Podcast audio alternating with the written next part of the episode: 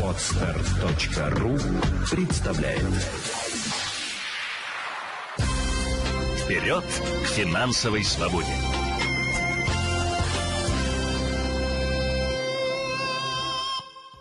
Итак, сегодняшний прямой эфир у нас посвящен ответам на вопросы.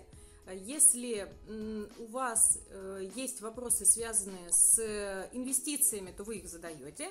Если у вас есть вопросы, связанные с бюджетом, с кредитами, вы их задаете. Связанные с увеличением доходов, тоже пишите. А, э, где-то прямой эфир рассчитан на час. Я, соответственно, собирала сообщения в, под постом, и в личные сообщения приходили тоже вопросы. Всем привет, рада, что вы машете. Да, несмотря на задержку, у меня все-таки получилось выйти. Итак, э, начну с первого вопроса, который мне задали, э, я, я уже, честно говоря, не помню, то ли под постом, то ли в личных сообщениях. Что лучше создать ребенку, индивидуальный инвестиционный счет или портфель? И вот в этом вопросе содержится такое, знаете, основное заблуждение начинающих инвесторов, которое часто встречается. Это заблуждение следующее. Индивидуальный инвестиционный счет, он сам по себе бесполезен, если туда не заводить деньги и не покупать активы. А, это просто счет. Как вы открываете счет в банке, вы открываете э, там депозит и, или вклад. Если там нет денег, какая польза от него? Никакая, согласитесь. Также и с индивидуальным инвестиционным счетом. Вы открываете этот счет у брокера, и если вы, у вас нет созданного, разработанного портфеля, а портфель это что? Это набор э, э, инструментов, которые вы планируете купить с помощью этого счета, ну, индивидуального инвестиционного. То есть он вам, по сути, дает возможность выйти на фондовый рынок и приобретать что-то. А, ну, как бы с брокером по-другому работать нельзя. Для того, чтобы начать работать с брокером, вы должны открыть брокерский счет или индивидуальный инвестиционный счет. И сейчас разницу между этими расскажу штуками. Разработав портфель, вы знаете, что вы будете покупать на эти счета. То есть портфель сам по себе он первичен. Вначале вы думаете, что вы купите, планируете, разбираетесь в инвестиционных инструментах, и потом открываете счет, или брокерский, или индивидуальный инвестиционный, и начинаете покупку. В чем же разница между счетами, индивидуально инвестиционным и брокерским счетом? Разница заключается в том, что э, индивидуальный инвестиционный счет предоставляет э, некие налоговые льготы – Простой брокерский счет, он э, дает налоговую льготу на активы, если вы держали эти активы в течение трех лет. Тогда вы можете не платить налог на прибыль с продажи, потому что у нас же, вы знаете, все налогооблагаемо. И если вы держали три года актив на брокерском счете простом, э, продали, то с прибыли вы налог не платите, просто отчитываетесь, но так как три года вы молодцы.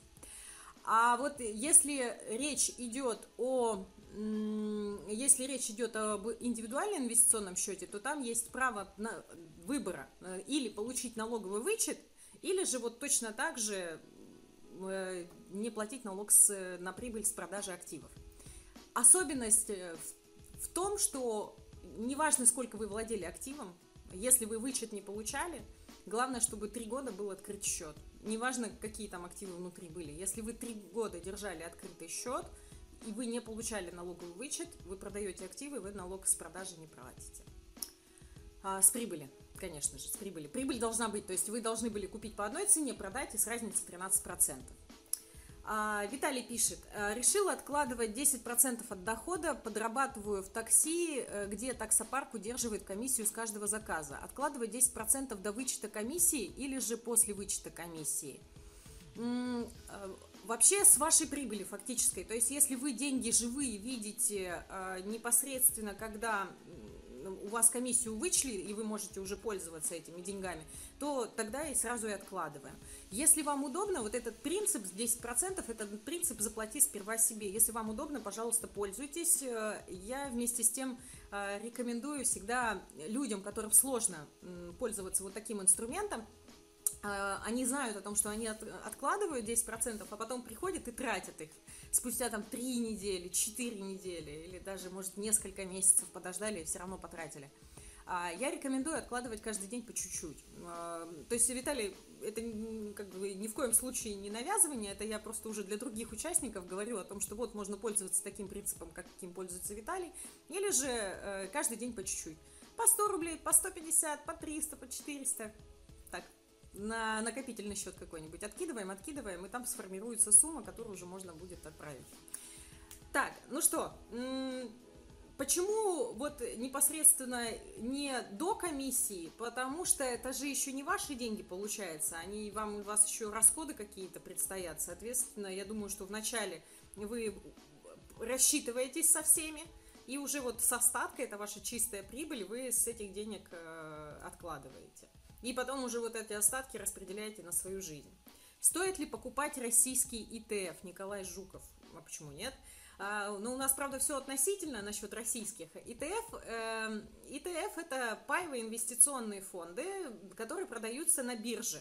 Их, особенно, их особенность и отличие от самих там, пифов, так, как таковых, с которыми мы уже давно знакомы, заключается в том, что они дешевле в обслуживании. Если стандартные пифы берут там 3-5% за обслуживание, сейчас, конечно, появилось уже полтора, два, там кто-то даже один – то биржевые пифы, они или ETF, они берут комиссию за управление до 1%. То есть 1% э, это самый дорогой пиф, который есть. И тут фишка в том, что не то, что он российский или же он там иностранный, э, потому что Финикс, например, это поставщик, который зарегистрирован в Ирландии, да, то есть он считается иностранным активом. А здесь фишка в том, что там внутри. И управляющие компании мы уже сравниваем, те, кто создает этот ПИФ, это ВТБ Капитал, там, Тиньков Капитал, Сбер Капитал, там, я не знаю, Альфа Капитал. У них у нас э, все от банков идет, да, у нас есть огромное количество банков, которые э, создали инвестиционные компании, которые формируют вот эти фонды ИТФ. Мы смотрим на расходы и на содержание самого фонда. Что там внутри, какая там начинка. А, достаточно ли там диверсификации? А много ли там стран представлено? Ведь э, здорово купить, там, предположим, за 3000 рублей сразу там, 50 э, компаний в разных странах. Это же круто, а ну, лучше, конечно, и больше. Э, просто у нас они не такие наполненные, эти ETF, как в, на там, других площадках, там, не знаю, на Нью-Йоркской фондовой бирже, например. А, но, опять же, выход на Нью-Йоркскую фондовую биржу и на другие площадки для нас с вами, простых смертных, ограничен. Нужно быть или там, специалистом финансовых рынков и сдать экзамен на квалифицированного инвестора, или же состоятельным человеком у вас должно быть на счетах или в ценных бумагах 6 э, миллионов рублей. Не недвижимость, а вот именно так. Поэтому, Николай, я не вижу запретов. Пожалуйста, главное, чтобы диверсификация в вашем портфеле была и корреляция тоже соблюдалась. Так, Хорошо. Друзья, я очень рада, что вы задаете вопросы. Не стесняйтесь, продолжайте их задавать, а я перейду к вопросам, которые у меня уже были записаны. А, так, ну, с индивидуальным инвестиционным счетом и портфелем решили, как итог подведу, что открыть для ребенка. Раз, разработайте портфель, откройте ИС и покупайте на ИС э, те активы, которые в вашем портфеле содержатся. Так, э, Роги, Роберт Киосаки пишет, что дом это пассив. А что вы об этом думаете, Елена? Я очень люблю эти вопросы, когда мне говорят о том, что Лена, вы не правы, машина это пассив, дом это пассив. Это капиталоемкие активы. Да, вы обслуживаете их, да, вы их содержите, вы платите налоги, вы платите за коммунальные услуги, но вместе с тем это ваши капиталоемкие активы, потому что если произойдут какие-то ситуации, вы можете это продать, и у вас будет большая сумма денег, ну, относительно, да. А, почему? Потому что э, мы экономим, используя, предположим, живя в своем жилье, мы экономим на ежемесячной аренде. И у нас, соответственно, нагрузка на бюджет не такая большая, потому что при э, аренде у нас нагрузка на бюджет достаточно высокая. А, если мы живем в своем, мы платим только коммуналку, мы платим только налоги. И здесь вопрос, конечно же, ну, дома, размера площади и географии, потому что а, коммуналка коммуналки рознь. Вот если исходить из примеров Москвы и Московской области, коммунальные платежи в Московской области очень дорогие. Почему? Потому что там большинство домов отапливается электричеством, вода подогревается электричеством, и там коммунальные услуги могут достигать для трехкомнатной квартиры от 15 тысяч э, по зиме. А такая же по площади квартира, например, на территории Москвы может составлять коммунальные платежи ну, на 5 тысяч дешевле точно. Почему? Потому что там коммуналка оплачивает и разогрев и воды, и отопление идет э, или газом, или твердым топливом. То есть это дешевле сильно, а, в отличие от э, загородного жилья. А, и здесь это нужно просто учитывать. Э, то есть почему я убеждена и продолжаю убеждать о том, что свой дом, своя квартира, своя машина – это актив, просто он капиталоемкий. Ну, то есть это тот актив, который, да, не приносит вам здесь сейчас прибыли, но он помогает вам сэкономить, э, он помогает вам оптимизировать бюджет, он помогает вам, э, то есть это другой уровень, так скажем, э, качества жизни, да, я живу в своем, не в арендованном, у меня там другой уровень спокойствия. А, и если что-то пойдет не так, вы можете эти, э, продать это имущество и эти деньги направить на то, что вам необходимо. Предположим, вам необходимо там, со здоровьем что-то случилось, и вы продаете этот актив и направляете деньги на лечение. Хотя, конечно, для финансово грамотного человека разумнее иметь долгосрочное страхование, да, чтобы не продавать свое имущество. А вы, опять же, вы можете э, подарить, вы можете передать по наследству, то есть это результат вашего труда. То есть, ну, а как еще оценивать? Только деньгами на банковском счете, что вы молодец. А, это же, по сути, состав вашего баланса. Вот я работаю, я откладываю. У меня есть, эм, я купил одну квартиру, предположим, я купил дом, там, дачку, вот у меня машина – Э, если все это суммировать, э, вот это моя капита, капитальные мои вложения, это результат моих трудов за годы. Ну и, соответственно, если у меня нет кредитов, то я молодец, а если у меня есть кредиты, то вычесть, вычесть из всего-всего вашего объема имущества, со всех денег на счетах банковских, э, стоимости, ну там вот стоимость вашего жилья и машин, вычесть задолженности, вот можно узнать, а насколько у меня, так сколько я стою, так скажем, да, сколько, какая моя цена в итоге результатов моего труда. Положительное или отрицательное? Это одно из упражнений, которые мы делаем в тренинге «Деньги есть всегда», когда мы помогаем людям понять, а результат вашего труда, он вообще, насколько вот вы там работаете, не знаю, уже лет 20, предположим, или там 15, ну или сколько-то. Вы зарабатываете деньги регулярно, насколько разумно вы ими распоряжаетесь. Давайте посчитаем, сколько у вас всего имущества – а сколько у вас долгов? А давайте теперь из положительного вычтем то, что отрицательное, и посмотрим на разницу, она плюсовая или минусовая.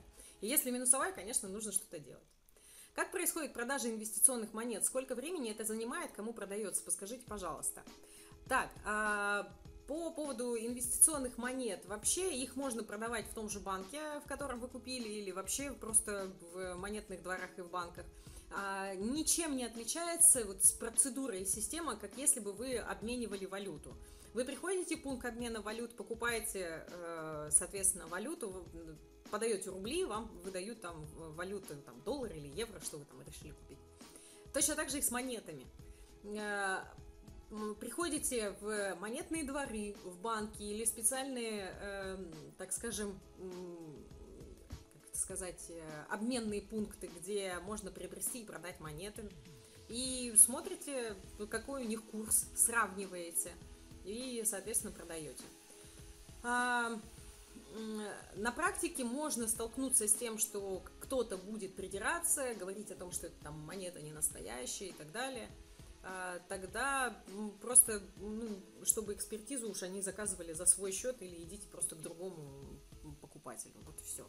Ну и продавать, если монету инвестиционную, то сравнивайте цены, потому что каждый пункт, а, каждый монетный двор, каждый банк по своей цене покупает. У них у каждого свои котировки. И вы можете в одном банке продать свою монету, там, я не знаю, за, там, если мы говорим о серебряной, предположим, за две с половиной, а в другом за 2 700. Конечно, выгоднее продать там, где 2 700, чтобы у вас э, на 200 рублей было больше. Так, мне 12, и я уже инвестирую. Правильно ли это или стоит дождаться 18? Егор, а куда вы инвестируете? Если вы просто приобретаете э, там ну, монеты те же самые, то это одна история. На фондовый рынок вас точно не выпускают э, по закону. А, скорее всего, если вы действительно что-то покупаете, то это какие-то могут быть э, трэш-инструменты, ну, то есть сверхрисковые. А, я бы не рекомендовала. Ваше желание разобраться в инвестициях, оно классное, а, но официальные инструменты, которые доступны на сегодняшний момент для молодежи, они начинаются все с 18. Все то, что до 18, это сверхрисковая история, и я даже их зачастую инвестициями не называю. Можно создать инвестиционный портфель на имя родителя там, или старших родственников и тогда самому покупать. Это я, да, это я понимаю, такое возможно. А, вы через Яндекс Плюс. А, робота, понятно. Понятно. Ну, главное, чтобы э, по, через паспорт взрослых. А, ну все, тогда все закрылось. тогда пазл сошелся. Ну, здесь вопрос только в том, чтобы у вас э, был портфель диверсифицирован, да, чтобы у вас не было перекоса в те или иные активы, чтобы у вас не было перекоса в те или иные страны. Вот это вот самая такая важная история в инвестициях. Если интересно, то можно, соответственно, прочитать подробнее вот книжечки «Инвестиции без риска». Так, у моего товарища было открыто ИП в 2018 году. В январе этого года ИП закрыли из-за неуплаты налогов. Можно ли оформиться самозанятым и постепенно погасить по, долги по налогам, если есть решение суда? Самозанятым вы можете оформиться, а, это как не отменяет. Можно быть параллельно ИП и самозанятым, можно быть э, на основной работе и быть самозанятым. Другой вопрос о том, что э, налоги, которые вы должны со стороны ИП, и для того, чтобы их постепенно гасить, вам нужно официальное соглашение с налоговой или же утвержденная в суде бумажка. Как это делается? Можно прийти к налоговую и подписать мировое соглашение о том, что, ребят, я готов оплачивать, но вот в таком порядке, вот в такой динамике. Они могут сказать, нет, не хотим, и тогда идти просто с заявлением о рассрочке исполнительного листа, вот о порядке оплаты в суд и в суде утверждать э, порядок, э, как вы будете гасить этот долг. А если суд пойдет вам навстречу утвердит, тогда у налоговой не будет выхода, они будут вынуждены принять э, этот график платежей, вы его отдаете в службу приставов, и никто не имеет права там арестовывать у вас счета, взыскивать что-то в принудительном порядке, потому что есть мировое соглашение или а, соглашение о рассрочке, которое утверждено в судебном порядке. Это самая такая разумная история. А, у вас две мои книги? О, приятно, очень здорово. Кто-то э, кто-то этот э, новенький попался. Как много девушка знает. Видимо, кто-то со мной не знаком. А, итак, э, а, вот, еще такой вопрос прилетел в, в личные сообщения. Можно мы придем на игру втроем? А, расскажу предысторию. 26 мая в среду состоится финансовая игра по финансовой грамотности абсолютно бесплатно, а, где я буду я вручать победителям две книги. По сути, мы разыграем инвестиции без риска и умную девушку становится богатой а, в Санкт-Петербурге. В 6.30 сбор, начало игры условно в 7, но в 6.30 сбор. Подробности, ну, сама игра состоится на улице Ефимова, дом 4А, офис 606. Я, наверное, оставлю какую-то вот э, напоминалочку под этим эфиром, для того, что если у вас есть желание, вы можете просто написать в личные сообщения «Я иду на игру» и приходите. Приходите там с друзьями, потому что можно устроить соревнование, кто лучше разбирается в финансовой грамотности. Идея игры заключается в том, чтобы э, вы ну, прожили виртуальных там, ну, 30-20 лет – где вам нужно обучить детей, купить дом, дать, ну, детям дать образование, купить дом и выйти на пассивный доход, да, вы, создать для себя пенсию, капитал. А, все начинают одинаково, а потом начинается вот это вот, э, там начинается умение распределять деньги, э, которые у вас есть, и вы тянете карточки с разными ситуациями. У кого-то прибавка, у кого-то, наоборот, траты, у кого-то там телевизор сгорел, у кого-то там еще что-то случилось. И вот в зависимости от э, жизненных ситуаций, которые вы вытягиваете, и от обстоятельств, которые происходят с вами в течение игровых э, лет, кто-то одерживает первое место, закрывает все финансовые цели и остается с большим количеством денег, а кто-то ну, занимает последующие места. Проигравших не будет, потому что мы приняли решение всем выдать призы. То есть победители получат книги в подарок, две книжки, а остальные участники получат э, семинары по финансовой грамотности на выбор. Вот, поэтому приходите, буду рада. Так, э, да, нет, нет, нет, вот, Егор, как раз на игру можно приходить в любой возраст. Там, э, если вы уже разбираетесь в инвестициях, если вы уже умеете считать э, оперативно, то приходите обязательно. В любое время. Так, и любое количество мест, там, ну, там мы парами, там группы, они делятся на 2-3 человека, то есть вы можете прийти с друзьями и вот ваша команда. Так, э, вы прямо сейчас можете задать вопросы. А, это моя техподдержка, видимо, пишет, э, да, друзья, задавайте вопросы, если у вас они есть. Если есть решение суда по взысканию задолженности по налогам, и если получится договориться с судом о рассрочке платежей за долги по налогам, счета также будут арестованы? Нет. А если у вас есть решение суда о том, что вы должны, а, то есть у вас есть вот э, решение суда, связанное с... А, а вот это вот можно как-то убрать? А, какая-то какая штука у меня тут высвечивается на прямом эфире. Не знаю, как ее убрать. Ну ладно.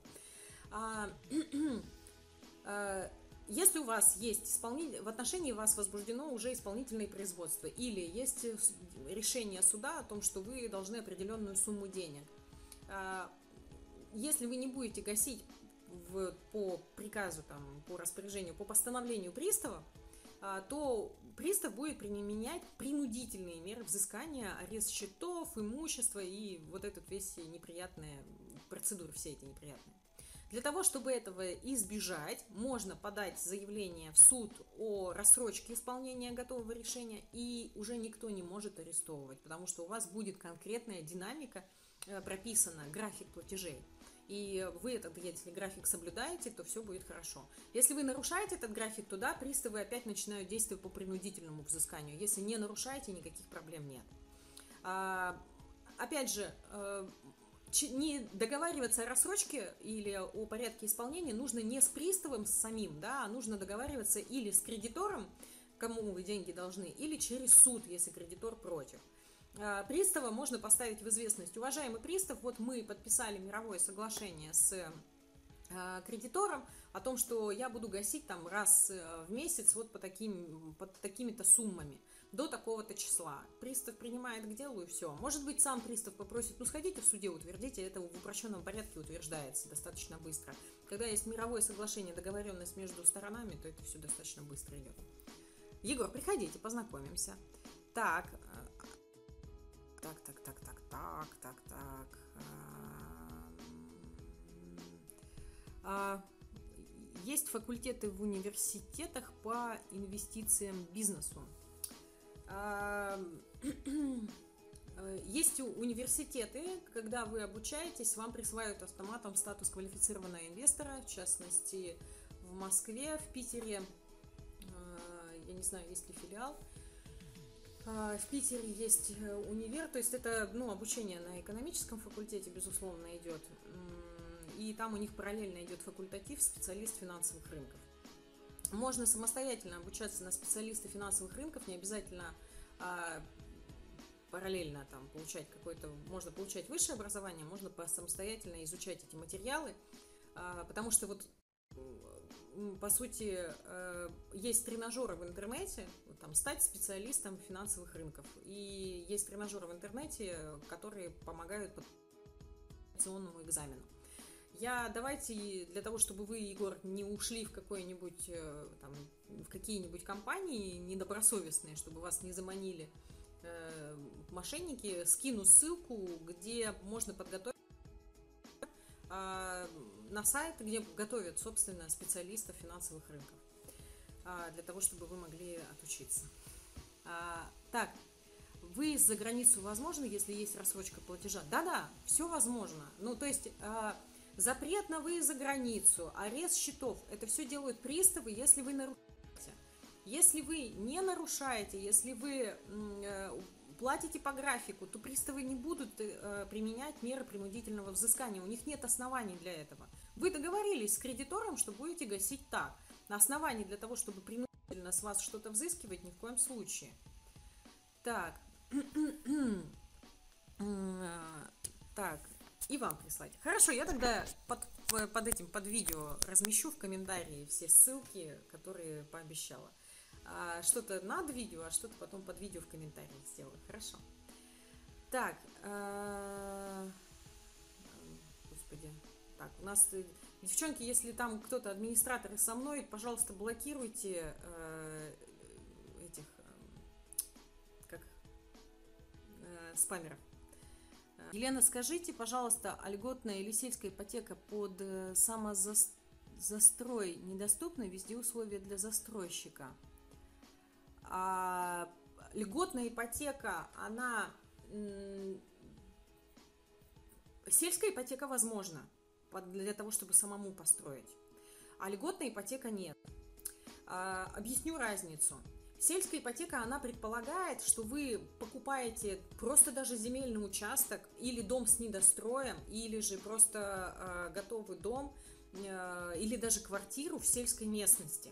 И вам предоставляют вот льготную ставку до 3%. А, это сделано для того, чтобы э, из городов люди уезжали э, в небольшие города и для того, чтобы развивались регионы, потому что у нас очень много людей живет в городах и мало в регионах, и регионы из этого загнивают. А когда люди будут перемещаться, и, соответственно, будет возникать э, развитие, соответственно, такое равномерное, да. Вот. А то, что касается льготной ипотеки, она действительно предусматривает только предложения для застрой... от застройщиков, это только первичный рынок и только для... Вот они, по-моему, там рассматривали, я честно, я честно сейчас вам гарантировать э, не смогу, потому что я помню, приняли они или нет. Я помню, что они рассматривали идею, чтобы распространить правила льготной ипотеки на этот льготные ипотеки на дома, на загородную недвижимость. А, но вместе с тем, насколько они утвердили это, я, честно говоря, сейчас не, не скажу, не помню. Но есть как альтернатива сельская ипотека, и ставка там как раз-таки ниже. Важно, чтобы это была сельская местность. Так, так, так, так. Э, надеюсь, ответила. Что вы думаете про доллар? Он начал проседать немного. А, э, как и любая валюта, как и любые деньги, доллар э, имеет инфляцию. А, более того, в, во время пандемии правительство да, Соединенных Штатов приняло решение допечатать деньги для того, чтобы закрыть все вопросы. Поэтому инфляция, ожидают эксперты, будет гораздо больше, чем обычно. А, я всегда говорила и буду продолжать говорить о том, что хранить все сбережения в валюте в одной – это большой риск. И вообще заниматься тем, что вообще все сбережения хранить в валюте – это тоже большой риск. Имеет смысл всегда распределять активы, всегда. То есть часть денег вы направляете в, а, в депозит, это ваш финансовый резерв, ваша финансовая подушка – и вот эту финансовую подушку вы можете распределить в трех валютах. Большая часть в рублях или в валюте страны, в которой вы живете, меньшая часть там в каких-то других валютах. Это не обязательно доллар, это может быть и швейцарские там франки, английские фунты. Ну, то, что вам близко, то, что вам нравится. А оставшие там, следующее, это обязательно защита, чтобы у вас было долгосрочное страхование жизни. И потом уже это инвестиционные инструменты какие-то, э, акции, облигации, там, золото, то же самое. То есть э, инвестиционный портфель разработанный. И тогда у вас, получается, будет диверсификация ваших денег, будет ее распределение, хранение в разных корзинках. Если же вы все сбережения все время храните в валюте, большой риск как раз-таки попасть на то, что вот будет и инфляция, или там, во-первых, инфляция всегда съедает, да, потому что она, ее никто не отменял, это раз. А во-вторых, и возможные различные перипетии, которые могут вызвать какие-то проблемы. Так, надеюсь, я ответила. Так, Здравствуйте, я правильно понимаю, что открываю и индивидуальный инвестиционный счет, и брокерский счет, потом завожу деньги на ИС, потом перевожу СИС на брокерский счет, покупаю акции и по итогу года возвращаю 13 денежных средств заведенных. Спасибо.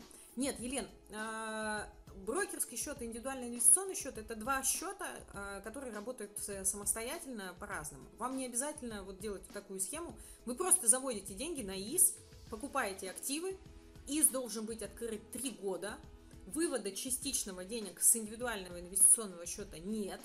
То есть, если вы хотите что-то вывести, то вы должны продать все активы, и он закрывается автоматом. А, и вы ежегодно, вот если вы на индивидуальный инвестиционный счет вносите деньги, покупаете на него активы, а, то вы имеете право 13% с внесенной суммы получить.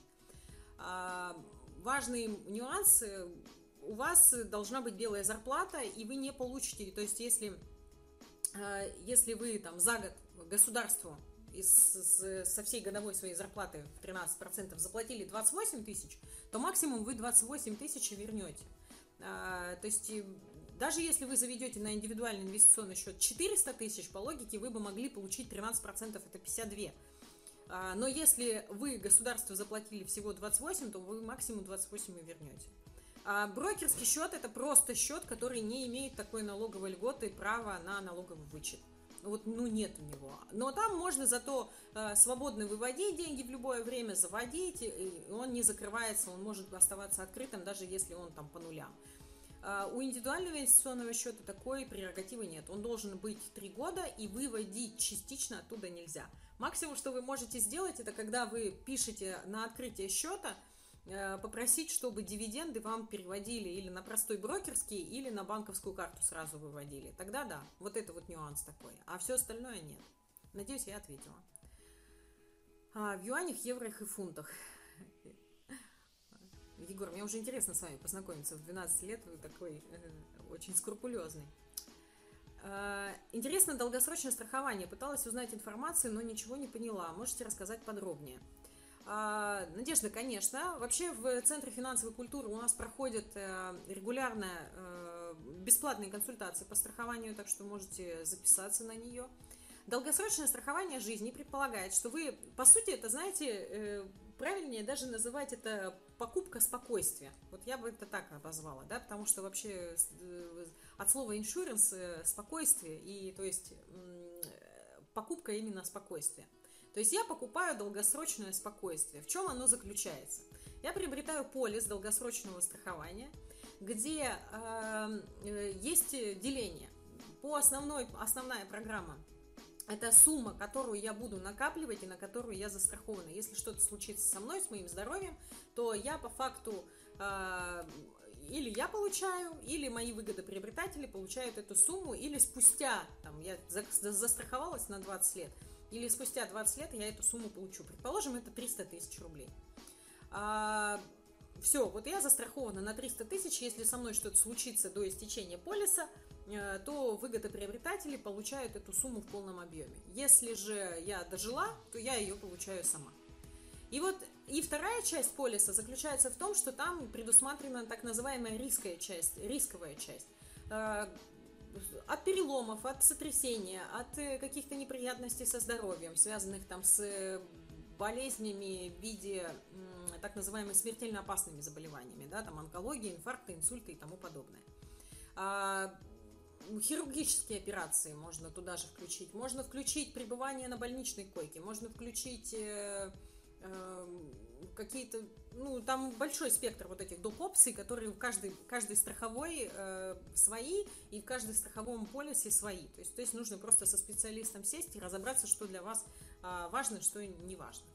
А, потому что, например, если у вас в анамнезе не было онкологии, то можно не заключать, хотя сейчас, конечно, рекомендуют все равно врачи заключать, э, ну, риск онкологии очень увеличивается у большинства. А, ну, можно на небольшую сумму, например, застраховаться, да, и так далее, если у вас в анамнезе не было.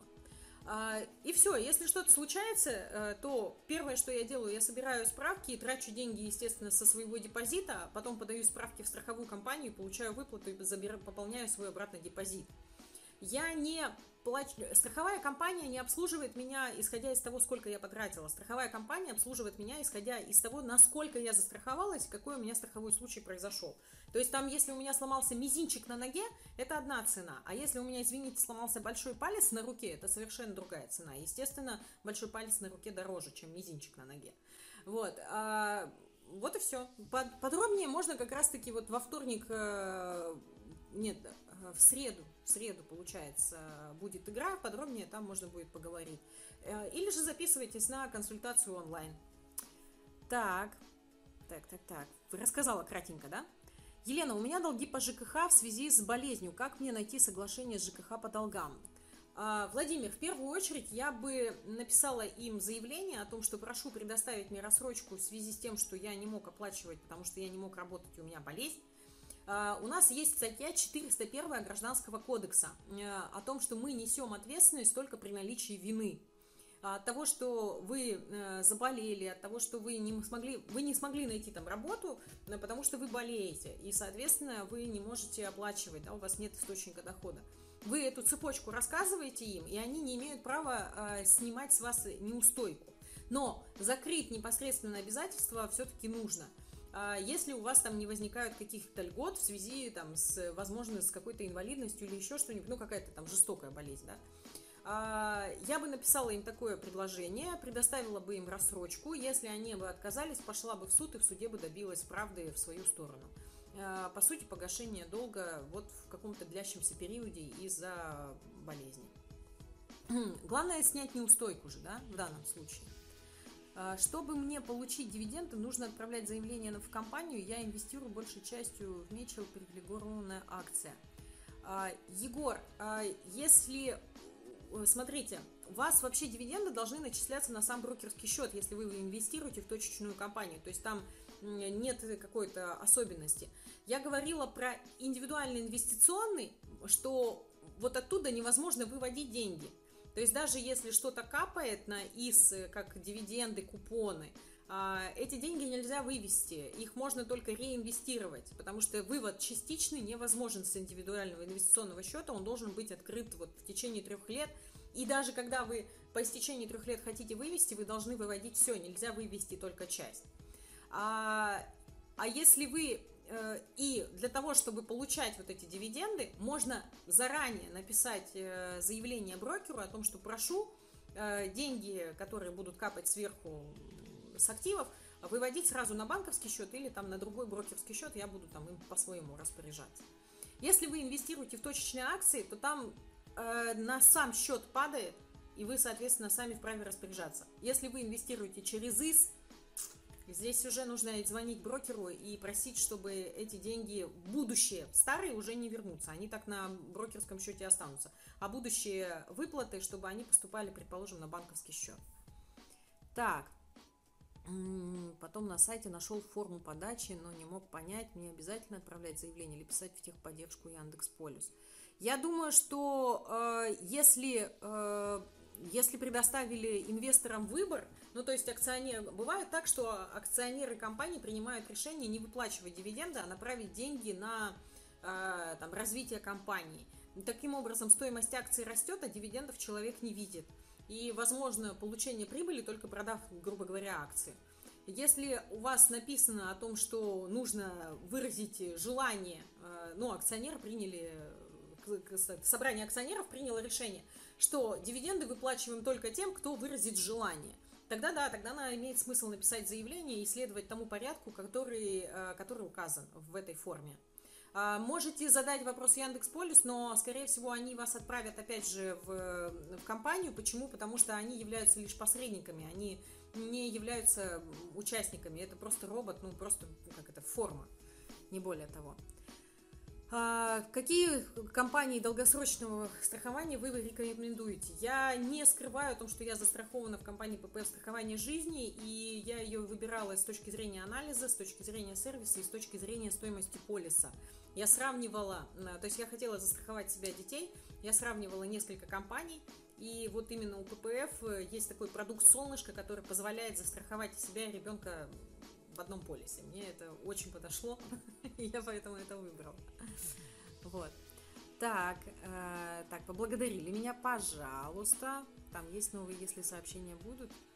А, так, э, что ж такое-то? У меня вот эта вот фраза высвечивает. Я не знаю, вы видите эту фразу или нет? Ну ладно, я потом с, с этот, освоюсь в прямых эфирах и будет все легче. Итак, следующее. Елена, с вашими способностями пора заняться бизнесом выше, престижной компании. Друзья мои, я э, работала в течение 10 лет в крупном холдинге, э, занималась управлением и разных видов бизнеса. Мы и нефтянка, и долевка, долевое участие в строительстве, продавали квартиры. А, и что у нас там еще было? ДНП, организовывали дачные поселки и экспорт, импорт зерна, леса, стройматериалов. Это все было в моей жизни. Поверьте, то, чем я сейчас занимаюсь, мне гораздо спокойнее и гораздо приятнее, потому что А, большой бизнес, он требует очень больших трудозатрат и больших эмоций. Я гораздо комфортнее себя чувствую на том уровне, который у меня сейчас. Мне это нравится.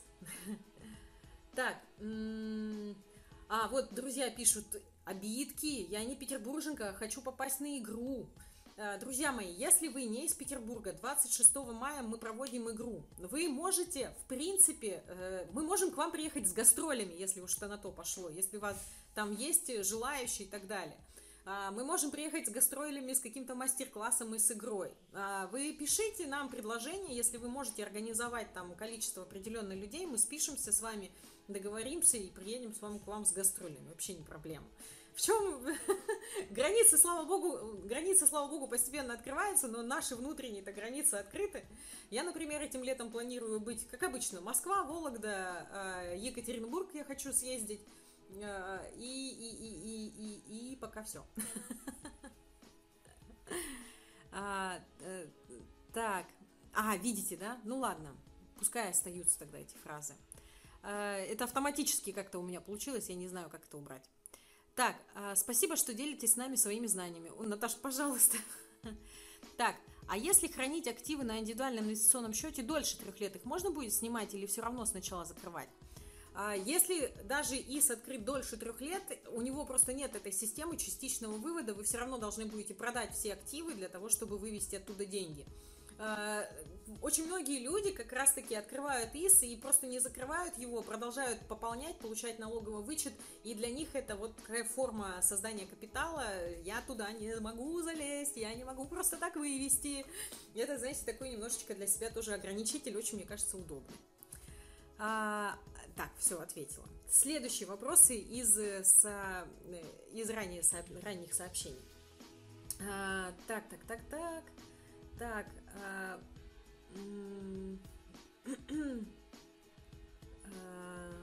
так, был, был пост о коллекторах, о том, как э, можно общаться, что имеет, на что имеет право коллектор и так далее. И там был комментарий от одного из подписчиков о том, что Тиньков э, имеет право обрабатывать и передавать данные, пока не будет выплачен кредит.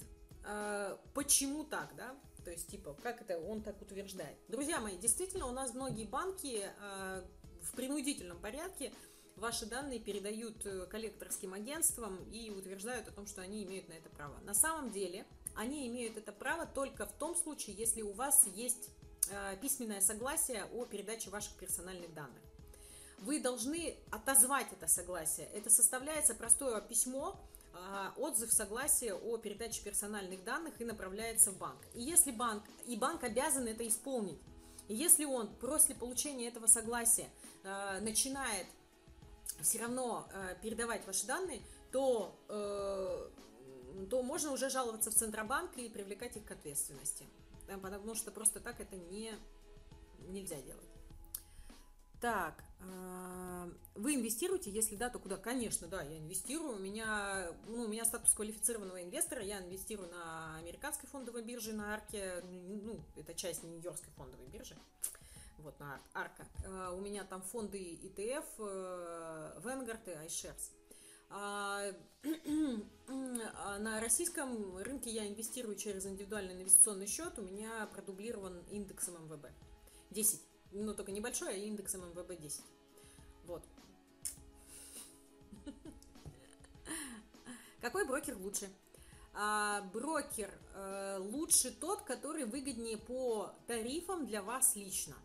А, например, если вы планируете создать инвестиционный портфель из фондов э, ВТБ, э, потому что у ВТБ такие очень симпатичные фонды ETF, они диверсифицированы и обслуживание у них недорогое, то, конечно, выгоднее тогда работать и с брокером ВТБ.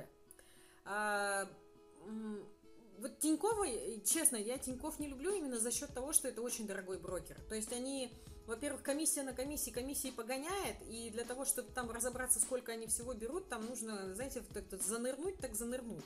Я в свое время там читала, рассчитывала, и очень там такая печальная история получалась. Они там периодически что-то отменяют, говорят о том, что ну вот стало дешевле, но все равно по факту у них э, дороже выходит, чем у других.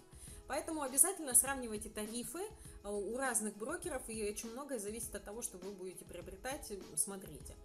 А, у Сбера брокер Сбербанк, да, то есть есть банк Сбербанк, есть Сбербанк, брокер и так далее. Так вот, у Сбера, у брокера, у него э, были хитрые условия о том, что если ты покупаешь с компьютера, то это одна статистика, ставка, а если ты покупаешь через приложение, то там еще накрутка идет сколько такая процентов, 0,06, по-моему, был. На мой взгляд, это, конечно, беспредел. Не знаю, насколько они сейчас отменили или нет. Поэтому, когда выбираете брокера, смотрите на топ-10, которые торгуют на фондовой, или там топ-20, которые торгуют на фондовом рынке московской биржи и э, смотрите тарифную сетку у них. Чем выгоднее для вас, чем меньше комиссии, тем выгоднее для вас. да, удобно на пенсию копить через ИС. Не потратишь, не полезешь, потому что понимаешь о том, что, блин, это надо все продать. Это надо все продать. на пенсию обязательно уже стоит копить, друзья мои, потому что э, вот буквально сегодня там смотрела в «Комсомольской правде» очередные изменения Э, в пенсионную реформу принимаются, и э, там что-то будет автоматизировано, что не нужно будет бегать с бумажками. Но самое главное, они вводят э, пунктик, где человек будет видеть, сколько ему пенсия полагается. Ну, то есть это делается все для того, чтобы мы сами начали уже о себе беспокоиться. Ну, а большинство чиновников об этом говорит открыто. Копите на пенсию себе сами. Ну, это уже много раз было, не, не только. Так, у меня брокер ВТБ, я через Тинькофф пытался инвестировать, там, правда, очень много комиссий. Какую минимальную сумму можно положить на индивидуальный инвестиционный счет? Хоть 500 рублей. Там же идея не в том, что вы кладете эту сумму. Там же идея в том, что вы должны на нее что-то купить. Ну, что там просто так деньги будут лежать, они обесценятся. А, имеет смысл а, положить, а, купить какие-то активы, ну, вот фонды ETF, в частности, да, которые продаются на московской бирже – а, и что сделать? А, и получить налоговый вычет, и классно. И 13% заработаете, и будете, будет, будет, ну, соответственно, стоимость акций. Но это всегда долгосрочные инвестиции, да? Если вы планируете там через год-два купить машину и хотите, чтобы у вас деньги на ИС лежали, я не рекомендую. Лучше э, тогда брокерский счет э, и уж тогда облигации. Но но я все равно, я все равно считаю, что если близкая цель, то вписываться в инвестиции это крайне риск, ну, большой риск, потому что вы можете попасть на отрицательный вот результат. И это такая печальная история. Вы, у вас стоит задача через два года купить что-то. Вы вложились, а произошел вот, да, пандемия, кто ждал? Просто просадка такая. У меня потеря портфеля, просадка была на 200 с лишним тысяч в, получается, в марте, а, февраль-март. 2020 и вернулось это только к августу 2020 и ну и дальше отросло. А представляете, если бы у меня цель была, да, ну как бы 200 тысяч такая, да, достаточно большая сумма, да, для цели. А, обидно было бы. Всем счастливо, спасибо, что были со мной. Вперед к финансовой свободе!